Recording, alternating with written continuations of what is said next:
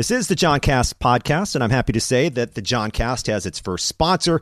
I've partnered with Ian's Pizza in Madison to give away a $500 prize to one person who correctly identifies the secret message over the next five weeks. Yes, I'm doing like some some morning show radio old school promotion, but it's on a podcast. All right, so I'll give you the Ian's word or the word combo, and uh, you collect these over the next ten episodes forms a $500 message. I think everybody gets this. It's brought to you by Ian's Pizza in Madison, Milwaukee, Denver, and Seattle. But first, let's start the Johncast.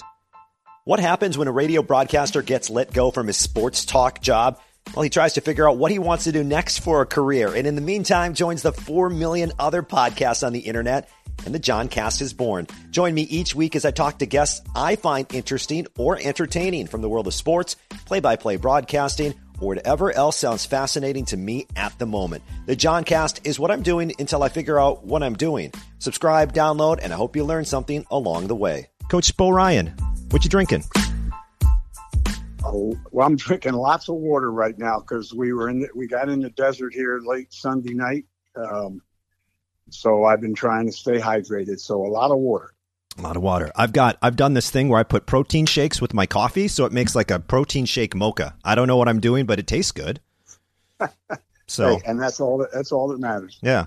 I don't know how um into radio you were growing up, but I'm doing this like promotion. It's like a radio promotion, but it's on a podcast, so I got to give the keyword real quick. So, okay, so these are this is the first keyword over the next 10 episodes. And uh, once you form the message, you can DM me on Twitter at John Audius Radio, at Johncast Podcast, or on Instagram at Johncast Podcast. All DM entries from any social platform will be in contention for the final drawing. So today's keyword is Thanksgiving.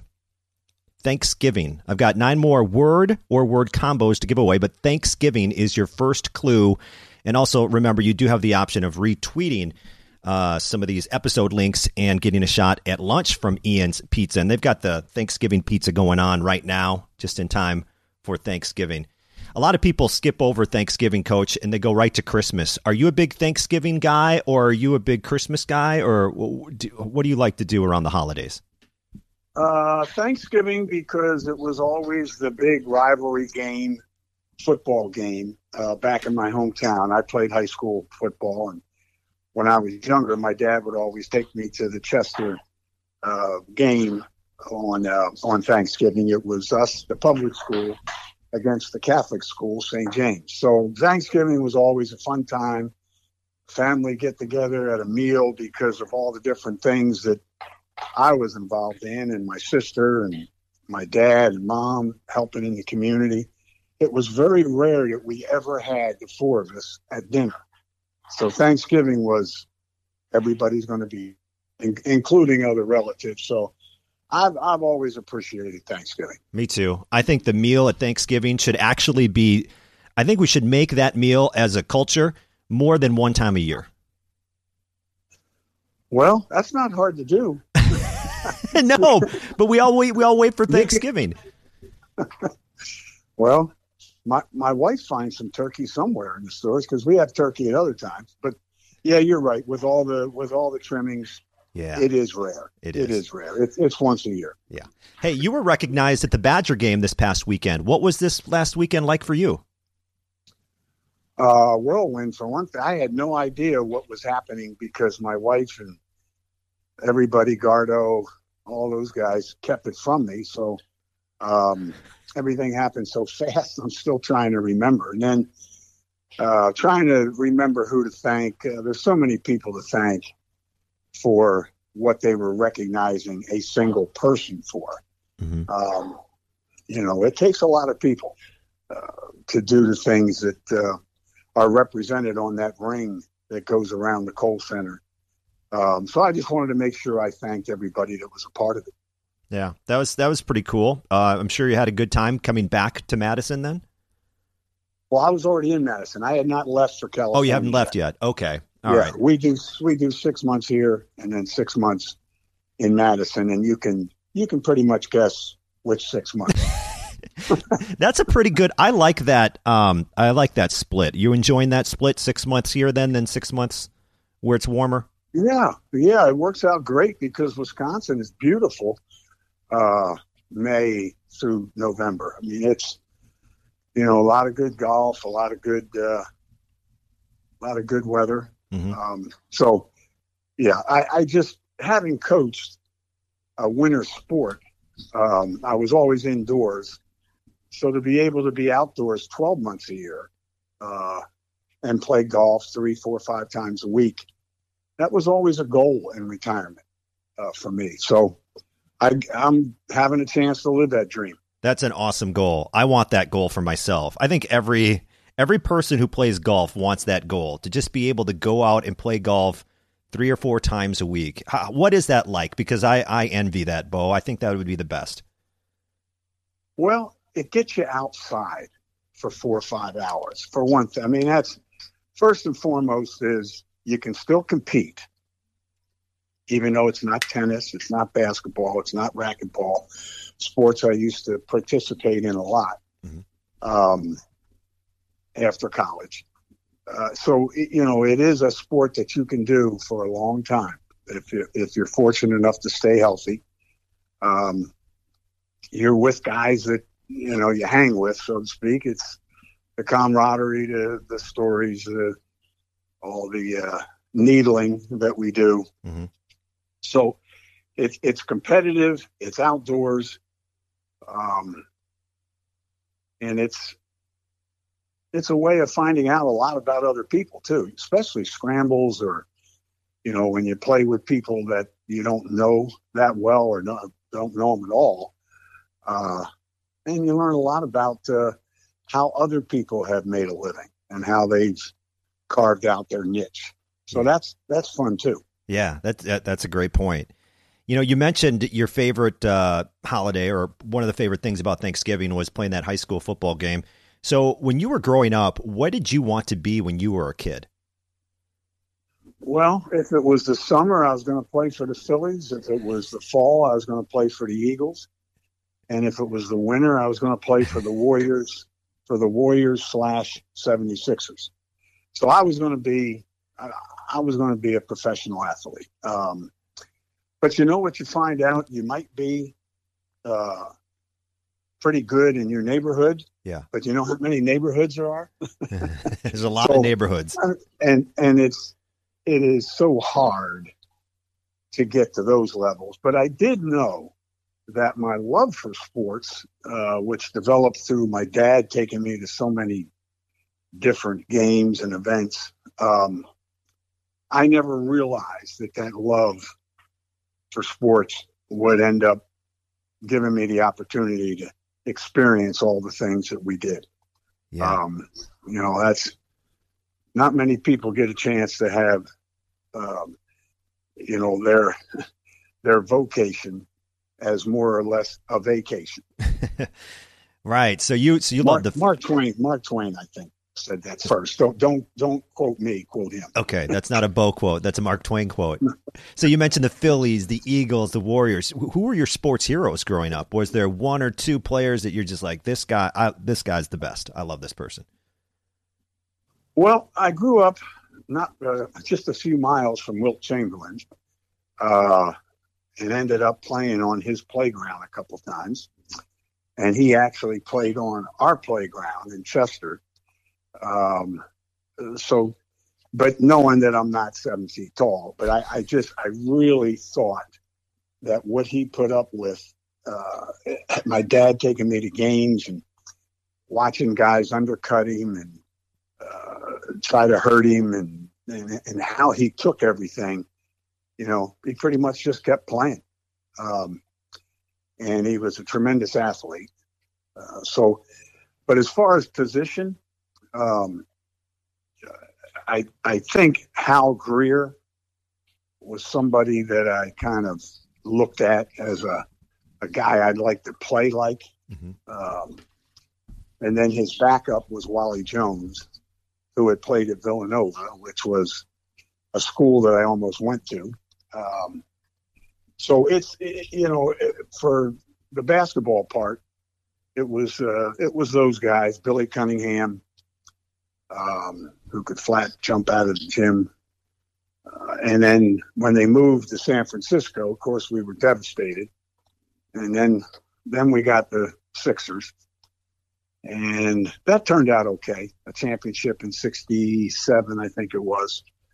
Um, so for basketball, those were the guys that I kind of Chet Walker, uh, actually Larry Costello mm. played in the in the late '60s for the um, Sixers, and uh, you know probably a few other guys that uh, Luke Jackson, big, strong, tough guy, yeah. kind of an enforcer. But the people out there listening to this probably uh, figured I just named people that aren't real because they never heard of them. I've heard a lot of those guys. I mean, how well, would he's making up those names? People are saying to the person next to him. so, like a guy like Wilt Chamberlain, everybody knows Wilt Chamberlain. Um, so you got to watch them growing up, and then obviously you've been in around big time talent coaching and watching as well. Uh, how would guys like all those players you mentioned, including a Wilt Chamberlain, how do you think they would play if you put them in a time machine and you said you get to go play in the NBA right now? Chamberlain would have no problem. Um, you know, he, he couldn't shoot the he, he wasn't a big that could step out, but he didn't need to be. And and right now he wouldn't need to be. Mm. Uh, his skill and talent level uh, on and his physical ability uh, would allow him to play today. He, he would do fine. Maybe some of the other guys with the three point line, uh, but they would probably be in the gym. They were competitors. They figured out ways to win. If you put them in a time machine and move them to now, I guarantee you they'd be in the gym practicing threes. Yeah, right. And they would get to be pretty good. Yeah, yeah, that's the thing I think sometimes people forget is well, if you put them in modern times, they would have a better workout schedule. They would adapt to the game and the way it's played now, and they oh, would they would extend themselves. Better training uh, methods. Yeah. They would stay healthier. Uh, their bodies, what they would eat, the, the training table meals are different. Um, yeah, no question. Yeah. Well, I know you you coached against Steph Curry, but you mentioned three point shots, and the first person I always think of when I hear the word three point shots now is is Steph Curry. And when he takes a three, he he he takes like a, a four. you know, he takes it from oh, yeah. from way outside. What do you think when you watch Steph Curry and and you know when you coached against Steph, um, and then when you we see him where he's at now? Well, um, it's real simple. If you give him room, he's got such a quick release. We we had him on film to do our scouting report, where he destroyed Georgetown and uh, Gonzaga, I think was the other team. And then they get us, uh, and it's a one point game at half. And Trevon Hughes uh, dislocates his big toe, and so he doesn't get a chance to play in the second half. And we just couldn't contain him. We just, uh, I thought, I thought Trevon Hughes did a hell of a job on him. Um, and then we just didn't have him. By the way, Trevon Hughes just took the job at Kettle Moraine High School. Oh, coaching. okay, very cool. Do you like to see all your you know former players? How much do you keep uh, track of what everybody's doing? Because I mean, there's a lot of players to keep track of. Well, to steal a line from Belichick, I don't. I have no idea how this flat face works. what did you did you hear him when he said he's like like face this. Oh, or, okay, he, yeah. He called it slap face. Slap face. Okay. So he says, I don't know how that's. Slap. I'm I'm not on social media. I'm not uh, into tweeting or any of that kind of stuff. But guys do stay in touch. Yeah. Um, and it, it is neat. Guys come to town. Just had before we left, had brunch with Bronson Koenig. Catch, caught up with him a little bit and you know, guys from Platteville, um, guys from Milwaukee. Every once in a while, we we find a reason to get together. But you know, they're all they're all with children now, and heck, I've been coaching so long. I got players that have grandkids. Um, so I, I like to stay in touch with them. Kelly's on uh, Facebook and all that, so she'll tell me. Like Sam, I guess, tweeted something or said something today um, about how he wants to work. He wants to finish his degree and then get a job in the athletic department. Yeah, I saw that tweet. That was last night. Oh, oh was it last night? Okay. Yeah, he said he said that here. I'll pull it up here. Uh, he said that he wants to find a job within athletics department and knock on every powerful door to help fix the seating arrangements and the vibe at the Kohl Center. That's what he said. Do you think he could be successful doing that? Well, everybody thinks they can change the world when they're that age, right? yeah. uh, nothing wrong with that, uh, as long as it's something positive. Um, yeah, you know, for some reason, I don't think the configuration has anything to do with W's and L's, but maybe in his mind it does. Yeah, that's a good point. There are a lot of W's when you were coaching, and it's configured the same, right? So, uh, yeah. yeah, and the players players didn't seem to mind. No. Hey, you know, I was watching the Badger game last night, and I started thinking to myself, okay, as a play-by-play announcer, I, I'm usually just watching the ball when I'm watching a basketball game, but I'm really curious. It, it made me start to think, how do you watch a game? from your vast, uh, you know, background as a head coach, are you watching players down low? Are you watching the ball? Are you watching effort? What What do you watch when you watch a basketball game? Well, the ball, the ball you can catch as a flicker. Body position by players and all, you need to scan. Um, so when I when I was in the service, they gave us this course on night on night vision and where vision is difficult, how you circle things with it. So when I watch a game, I can pretty much see everything.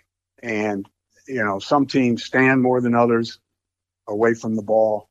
Um, some guys read and react better. So I'm kind of watching it all, but I don't just fixate on the ball. Too many people do. And, and they don't get a true feel for the game. Yeah. Hmm. How much have you watched Wisconsin since you've been gone? And well, I've been to a few practices uh, when I do get home in the summer. I see some workouts. Um, what jumps out to you about the Badgers? Pardon me. What kind of jumps out to you about the Badgers and what you've seen of of the more oh, recent? They team? they need experience. Okay. And, and you can't afford to lose your best slasher yeah. and a guy that can create like Davis and, and lose him and play a team like Providence. Um, that really hurt last night. Uh, so uh, that was unfortunate. So hopefully he'll be ready for uh, for uh, Vegas, which is the Maui Classic, which people would say, "Is Coach Ryan been drinking? It's the Maui Classic. Why are they playing it in Vegas?" Well, because of COVID, and uh, so they they moved it to Vegas. So hopefully he'll be ready. Uh, but they need experience. Boy, they need they, they need minutes yeah. under their belts. A lot of those guys. What's the best coaching advice you ever got, and who was it from? Um, well, I, I get so much from my dad uh, watching him. He he coached youth sports, and I would say had a 95% winning percentage in, in football, basketball, and baseball his teams just won. Yeah. And they weren't in football. He ran three plays. Um, but he just did them better. His players did them better than the other guys. Um, so keeping it simple, and it's, it's not the kiss formula to keep it simple, stupid, but but be if, if players are inundated with 19 different reads, it's pretty hard to to make all that work. So basically with the swing, when it's done properly, there's a few reads, but the defender has to do one thing or the other. So if he does this, then you do this. And and so you keep it pretty simple. So that's pretty good advice. But um, there was a coach who uh, wrongfully wrongfully complained about us rubbing it in on him mm. and made some statements that were totally false, false because we have it on security camera from the Kohl Center. Um, but when I was talking to Jim Calhoun about something else, I brought it up and Calhoun looked at me and said, hey, remember this. You can only coach one team. You can't coach the other team. And if if the other team is giving up an easy basket and they've quit on it, you can't worry about it. You know, and I it's not that I was worried about it, but it was like he knew something about it. Uh, and sometimes people just have a bad day on a loss, uh, and they say things they'd like to have back. Yeah. Uh, so basically, that was it. But his, his advice, advice was, "Hey, Bill, don't worry about the other team. Don't worry about what that guy says or doesn't. No, you can only coach one team. Mm. You're so. That's an example. Yeah, that's fantastic. That's really cool. So, when you look at a, a good and a great coach or a good and a great team, what do you identify as something that separates good coaches from great coaches and good teams from great teams? Well, I think progress. I think if you watch a team and they're getting better during the year, then mission accomplished. Where where did athletics find a role in college? Okay, you have to think back. Okay, okay, why did universities have sports? Mm-hmm. Why did they put it in? Not for the revenue when they first started. then they realized you could make some. Yeah. yeah. Uh, and they took full advantage. But it was the idea of mind and body. Keep both sharp, and you'll have a more well rounded individual.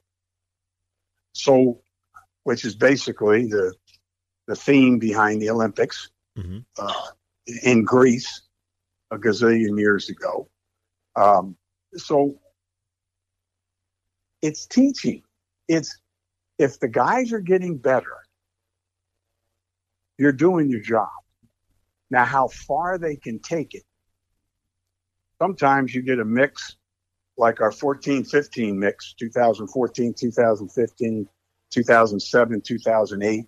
2007, if Brian Butch doesn't dislocate his elbow, that team was as good as the 2015 team. For sure. Yeah. So, um, and the 2005 team, we get down to what a four point game against Carolina mm-hmm. to go to the Final Four. And that, that team wasn't bad.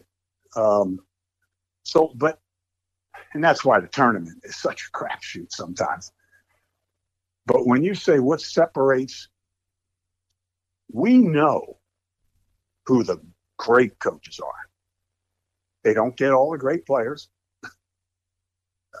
you know, they you, you, can't say. I mean, there are teams that get so many All Americans that basically a bunch of us get in a huddle and say they should have won more. Right. Yeah. based on what they had, based on the talent that they had. Mm-hmm. Um, but again, they coach their team, we coach ours, and to me, education, which is how I started as a junior high school teacher and took the basketball program, was the idea that we can physically get guys in shape, get them to play together, get them to understand teamwork, uh, give them lasting memories.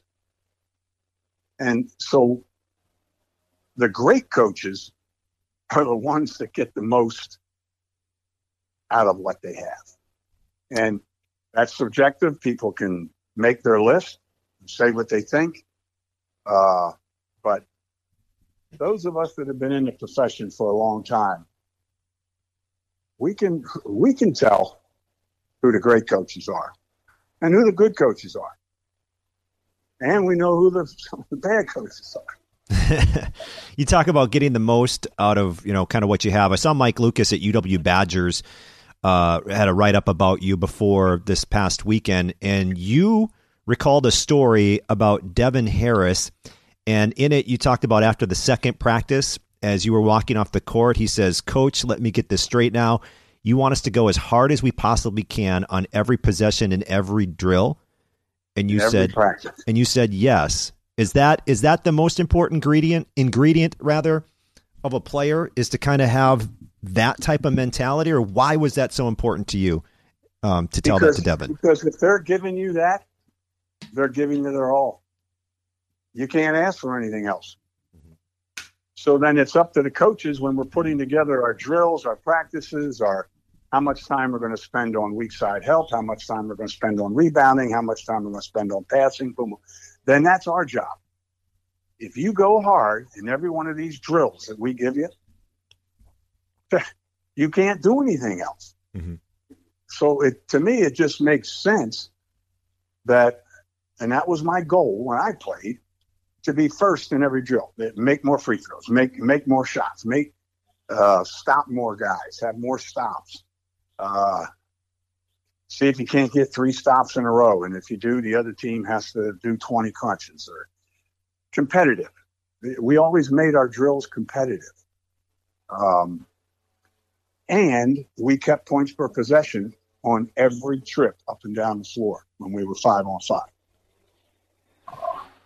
And that was one of the most important stats for you as a coach, right? Points. Well, I, I brought it here from the East Coast. I, I was using it in junior high and high school. I got out here to Wisconsin and I didn't know anybody that was using points per possession. Now everybody uses it. Mm-hmm. Yeah. Um, I thought it was, it, it, not like it took Einstein to put it together. it was it was when when there was no three point shot. Think about this. If you shot 50%, that was a hell of a shooting percentage. So 50% is, and there's only two pointers, is how many points per possession? One. So anybody that shot 50% or anybody that got one point or more per possession won 90 some percent of their games back then. Well, then the three point line came in, and it's more like 1.1 now. Okay. But it's a great stat, especially in practice when you're, I mean, people do it their way. Yeah. I'm not criticizing the way other people do it. I just couldn't do it. Where I'll watch them practice run up and down, and there's no idea of a score. There's no idea of uh, how many points they're, how many points they're accountable for. Um, so we just refuse. Anybody that's ever coached with me, we just refuse to have empty possessions without tracking productivity. Yeah, and possessions still have fun. Yeah, and it's still fun. It's not like you're taking anything away from the players. No. So possessions are very valuable. So that kind of leads me to your subbing philosophy when you were a coach.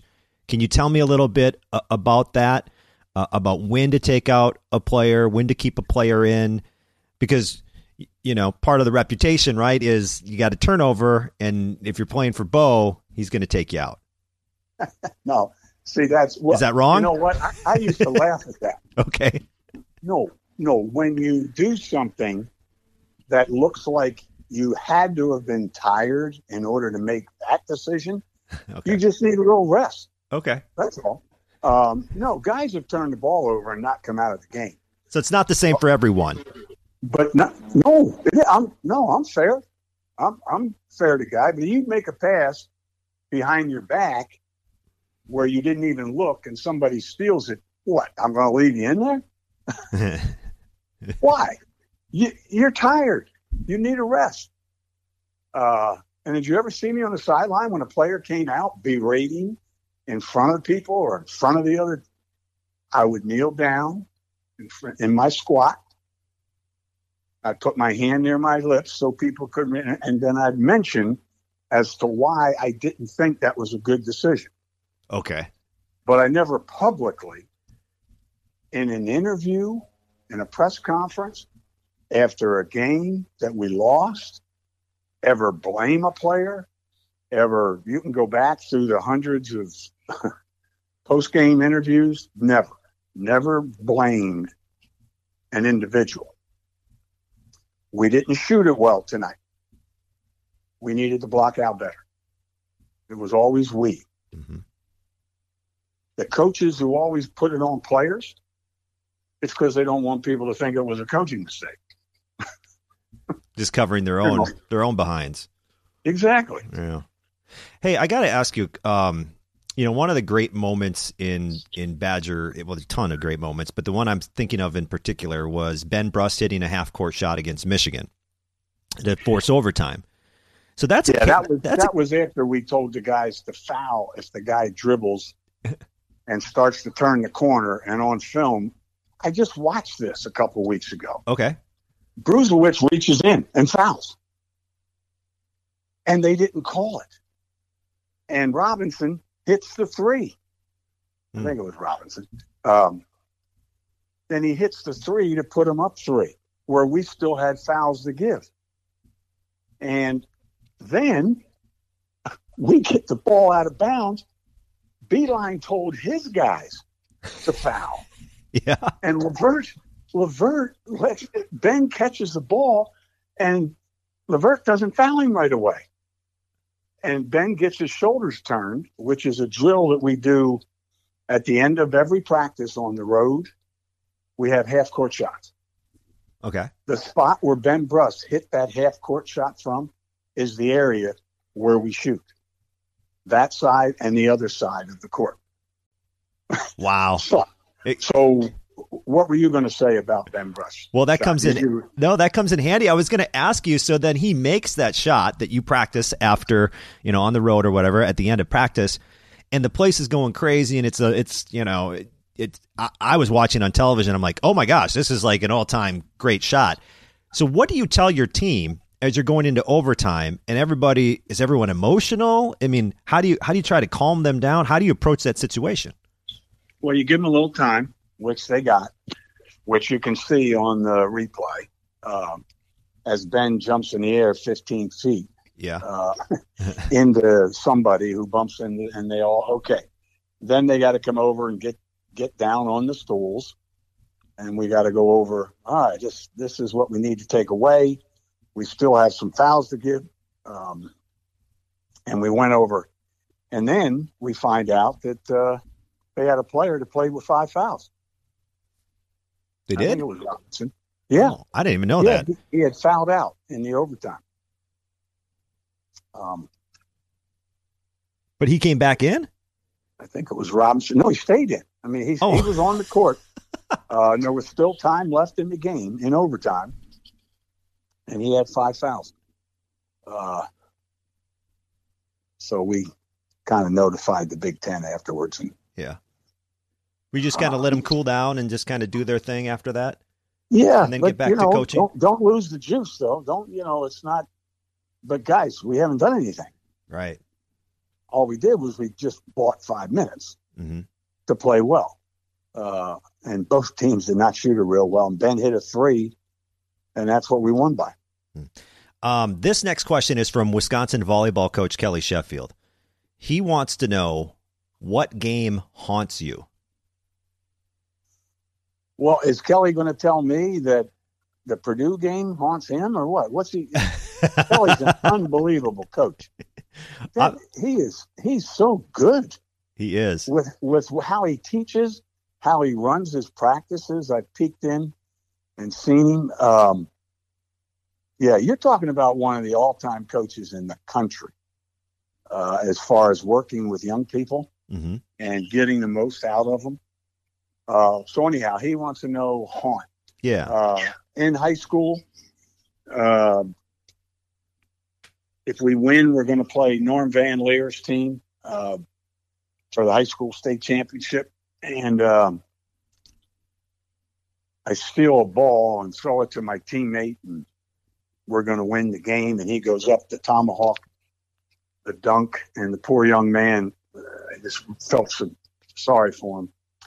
He hit the back of the rim and the, so we we went into overtime and lost. That that dunk would have won the game, Oh. and we went into overtime and got beat by one.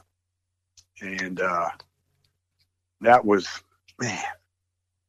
The reason I went to Chester High School is I was recruited by all of the Catholic schools and private schools in the area. Um, but I wanted to play with all my guys I grew up with on the streets, uh, you know, in the city uh, and so I didn't take any of their offers. And so the, the state championship was my goal from the time my dad, when I was five or six years old, would take me to the state tournament every year. Um, so that's one that you really would like to have back.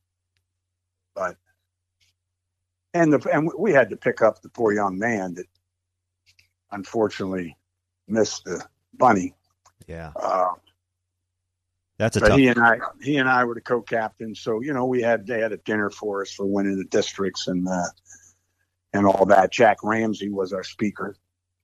Um, Jack McKinney, Jack McKinney was with them also. People out there, I don't know if they remember them, but they were high school coaches, and they were college coaches, and they were pro coaches.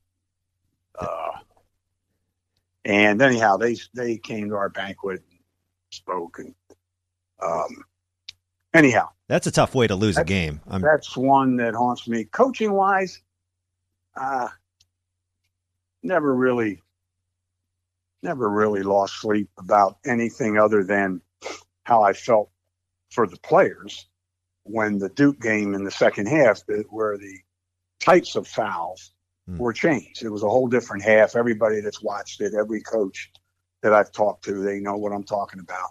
every fan If- if who's you- listening if knows what you're talking about. Yeah, yeah. If you're going to change, you know, I mean, you, know, after 20 minutes, and then you're going to say, okay, uh, Wisconsin only has X number of fouls, and this this other team has, you know, it's just. But we we got beat. But you know what's nice out here in California? What? I got I got a lot of people when I came out here after retirement. Hey, coach, congratulations on that national championship when you beat Kentucky. and and I'd always I'd always walk away and say to whoever was with me, I didn't have the heart to tell them we played Monday night. oh, that's great. That's great. That ga- that Duke game, as a fan, you know, I was actually in the building watching that game, and uh, coach, I don't know how. I mean, obviously, you've been through more pressure situations than me as a broadcaster has been through, but I, couldn't even sit down. Like I'm pacing at Lucas Oil Stadium, and um, every few months from that game until now, like I'll I'll get reminded about that game through something I don't know, and I'll just be like, oh, that was it. It was there.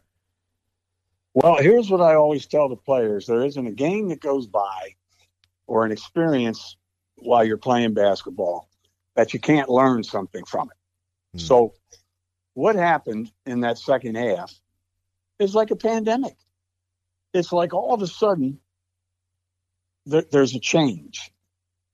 You have to learn how to deal with change. Hmm. So, we didn't effectively take care of that but you guys learned something from this in that you got to be ready for anything and you got to be able to adjust and it was very hard after all the drills that we did defensively how am i going to tell my guys hey step to the side when grayson allen puts his head down or uh, the other guys jones and Yeah. uh, when they put their heads down and drive to the rim and just run you over, I can't tell my guys to get out of the way. you know, you don't change Right. how you've done all your defensive drills for so many years. So there's there's lessons to be learned Hmm. in in a win and in, in in a loss, no question. Uh, I was looking up facts about Chester, Pennsylvania, because I thought we'd probably talk about Chester at some point. Who? Usually, as Nigel Hayes says, Coach, you always manage to get Chester into into every conversation. Every conversation they have a Well, whole. I, I gave him the quiz on Martin Luther King Day. Hey, guys, where did Martin Luther King get his doctorate? Where did he do his theological work? From the back, I hear this Chester. It was Nigel. it sounded like I said, Nigel, that's right. How'd you guess? He says, Coach, because everything is Chester.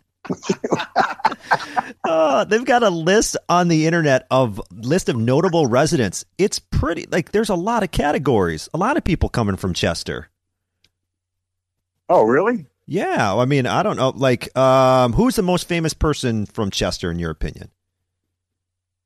Well, I know that uh, William Penn's boat landed in Chester. Okay, because there's a there's a plaque. Well, there was a plaque, and then it was stolen. Oh. Uh, don't know what town, what who got it, but so they had to do another one that that couldn't be taken. Um, but I don't know if they consider him a resident because it wasn't Chester yet. But William Penn did land there Hmm. on the. It's on the Delaware River for those out there that are wondering. It's just outside of Philadelphia. Um, but I, Well, there's Billy White, Billy, Billy White Shoes Johnson uh, is from my dad coached him. oh really? Uh, but I think he's listed as Marcus Hook. I think he's listed as uh, a little, a little uh, borough right next to Chester. Mickey Vernon has two batting type, two American League batting titles back in the 40s, hmm 50s, somewhere back then. Danny Murtaugh, the manager of uh, the Pittsburgh Pirates, when they had Clemente and Stargell and those guys. So he won two World Series. Uh, Lee Iacocca's first job was in Chester I at the. Ford plant, uh, Oh, okay. but, he's, but he's not from Chester. Why? What do you have? Who do you have Well- down there? Let's see here. From like sports, they've got Lamar Campbell, a Lions defensive back, Tom Oh, yeah. Chisholm, Ted Cottrell, Tyreke Evans. Teddy, Teddy Cottrell was my center in high school. no way. Okay. not not basketball. I, I was quarterback and he was my center. He, you were the quarterback? Yes. Ooh. Now now here's one for you that you have to think about closely. Okay. I played safety and quarterback and made all conference because I got the most interceptions. okay. So people look at me and go, "Wait a minute, you, you led the league in interceptions as a quarterback?" And no, No. no, as a safety. a two-way player. Yeah. And I'm looking up Chester, Pennsylvania, and you mentioned the Ford uh, plant that that shut down. The Yeah, I mean, for for Chester, it's a. I was just kind of reading the history about how it was thriving back in the day, and then it's Oh, we had a thousand kids. We had a thousand kids coming from four junior highs. You talk about competitive in sports. We had uh, in '62 because there's only three years, not four years of high school. We had junior high, seventh through ninth, okay. and um, so it was. Uh, it was all the guys that went out for because basketball, at football, we were just killing time until basketball season basketball, if you weren't there by four o'clock for a seven o'clock game, you didn't get a seat. Um, and everywhere we went on the road, everybody wanted to beat us. Uh, we were hated by all the other schools, and you know how you get hated You win. by by beating them. Yeah. Yeah, so- yeah. Guys before me laid the groundwork, and uh, that was by far the most competitive uh, tryouts of any sport that I was ever involved in or ever seen for for 15 spots on the boys basketball team. Um, we had 40 guys try out for manager in high school Oh my gosh. because we played in a lot of tournaments and traveled a little bit, and, uh, which other teams weren't doing at that time. So Ford, yeah. So Ford closed down in '61, so right around that same time that you're kind of talking Yep. about. Yeah. Yep. And then, what do you remember about the Chester school protests? I didn't know about this, but uh, do you know I'm talking? The series of demonstrations that occurred from November '63 to April '64. Yeah, I was there. What do you remember was- about that? It was civil right. It was a civil rights movement, yeah. and we were a predominantly black high school. Um, and I was called in on several meetings because I was president of the class. Uh, and yeah, oh, I remember it. There, uh, Bryn Mawr College and Swarthmore College and uh, PMC College. Uh, there was a lot of colleges where the kids were marching through the streets in Chester. Yeah. Um, yeah, that was all before the Civil Rights Act in '64.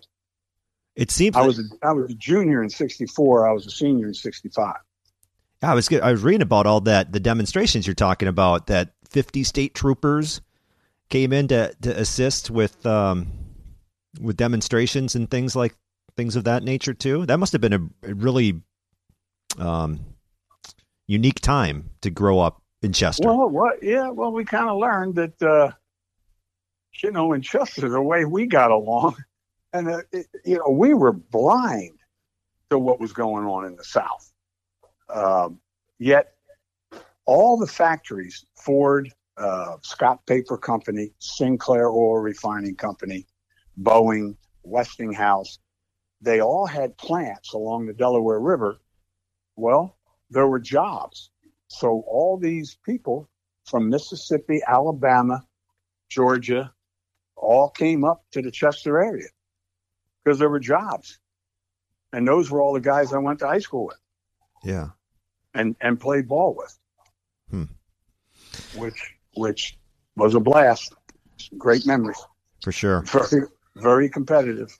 Uh final questions for you, coach. Um do you have a favorite story about another coach, like whether that's somebody who coached in the Big Ten, uh, like a, a, Gene Keady or a Bobby Knight or something. Is there a story that always stood out to you about another former coach that that kind of uh, is one of your favorites? Wow, it would have to. You'd have to hit a nerve on something. Like it'd have to be some kind of cue to have me go to it because I. Yeah, I yeah. I mean, I can't think of something that jumps out right now. What was um, it like being around Bobby Knight? Bobby Knight actually took care of me. He oh. really did. He liked, um, he got me all kinds of stuff from Adidas by making one phone call. He respected Division three, Division two uh, programs, so he took care of me at Platteville uh, like I was his son. Uh, and he always, he always, uh, well, okay, here, I'll tell you Coach Knight's story. So, our first year, when I was with Bill Cofield, our first year we beat Indiana at Indiana on a buzzer shot by Bobby Falk, young man that went to West High School. Hmm. And so at every Final Four, that's our convention, the coaches' convention. So Coach Knight was out in front of it, was in uh, Atlanta, Peachtree. Uh, and he's talking to somebody, and I go walking by, and we kind of do the uh, lift the jaw up, like you're saying, "Hey," with, yeah. without saying anything, because I didn't want to. I didn't want to interfere with his conversation. Um, and then he he said, "Hey, hey, coach, how you doing? Um, I don't know if you remember my name, but all you have to do at conventions like that is say, hey, coach, and 900 people turn around. Are you talking about me? Yeah. So I just happened to say, uh, you know, hey, are any of your assistants here? Uh, are any of your guys around? And he says, assistants? Are you talking to me about assistants? and I'm like, so I don't cower. I don't like, I just look him in the eye and say, oh, well, I, uh, he says, my assistants are out on the road recruiting where they belong. And I go, oh, sounds like it's not going too well. so I didn't know what he was going to do. Yeah. I, I, didn't know what he was going to say. So I said, well, well, one thing led to another, and I said, oh, so I take it they're not doing very well if they have to if they have to miss the convention. Yeah, you know. So, so then he kind of he loosened up. He says, something so we we talked for another five ten minutes, and but what he did, what he was known for, is intimidating somebody yeah. to see how you're going to react. And I just gave it right back to him. And so we were friends forever. Uh, he's struggling right now. Yeah. Yeah. Well, that's that's really cool because he was he's a guy that's like you said very intimidating. In fact, I'm gonna be honest with you, Coach. I, I was a little intimidated of you at times, especially like in a press conference situation or something like that. Um, you're talking about moi? Yeah. Me? Yeah. Did you did you ever know that? That you were intimidated? No, I was just I was I never ate before a game because okay. my dad my dad always told me that the hungry lion hunts best. Ooh. and it's actually true. So I checked it out. Okay. When you when you are hungry, your sense of hearing improves, taste, smell, because when animals have to eat and they have to find prey and they have all their other senses go up. So the only reason I might have looked like like I wanted to get out of there was because I did want to get out of this press conference because I was hungry. I had eaten. That's awesome. I'm going to start doing everything uh, really hungry to see if I perform better at different tasks I need to do. Like the next Yeah, volleyball like match I four call. to five hours. Okay. Yeah, four to five hours. You- you- ask Kelly. Say, uh, hey, when, when is your team meal before the match? It's usually four hours. It's four hours. Yep. Yeah. Yeah. It's the So- perfect time. So I wouldn't eat anything after noon on a game day. And you guys are asking me questions at nine thirty at night, and I'm my stomach's growling, and I wanted to get out of there. Well, there you go. Now it explains everything. I feel so much better now. That's awesome. And I will take that advice. I will do something hungry next time to see if I uh, become more focused, focused in on everything. Yeah, check that. Check that with other coaches too. Okay, I will. Coach Bo Ryan, thank you so much for taking some time and joining me on the podcast today. I really appreciate it. Well, this was fun. I got my tea time coming up here, so I got to scoop. Okay, you get going. Go hit him straight. Thank you. All right. Thank you. All right, there you go. It's head coach Bo Ryan on the podcast. Once again, man, this is so fun. Once again, this podcast brought to you by Ian's Pizza. The key word for today for this uh, Ian's Win $500 uh, promotion we got going on Thanksgiving. Thanksgiving. Listen to the next episode for the next word or word combo. Once you get all those combos, create the message, DM me on Twitter or on Instagram at John Audius Radio, at Johncast Podcast on Twitter, and at Johncast Podcast on Instagram. And shout out to Ian's Pizza. It is their 20th anniversary, and for the entire month of November, they've got the steak and fry that's barbecue sauce and mozzarella base topped with crinkle cut fries, black and flank steak, and finished off with a zigzag of barbecue. Come on! Come on! That's so delicious. Plus, they got that Thanksgiving slice, which just hits the uh, their menu here this month right now. Mozzarella, mushroom cream, button mushrooms, green beans, turkey, cranberry sauce, stuffing, and French fried green onions. It's delicious. Around every uh, Thanksgiving, if I can, I go out and I get a slice or two of the Thanksgiving pizza from Ian's Pizza, proud sponsor of the John Cast podcast. Thanks to Bo Ryan and thanks for listening to this episode of the John Cast.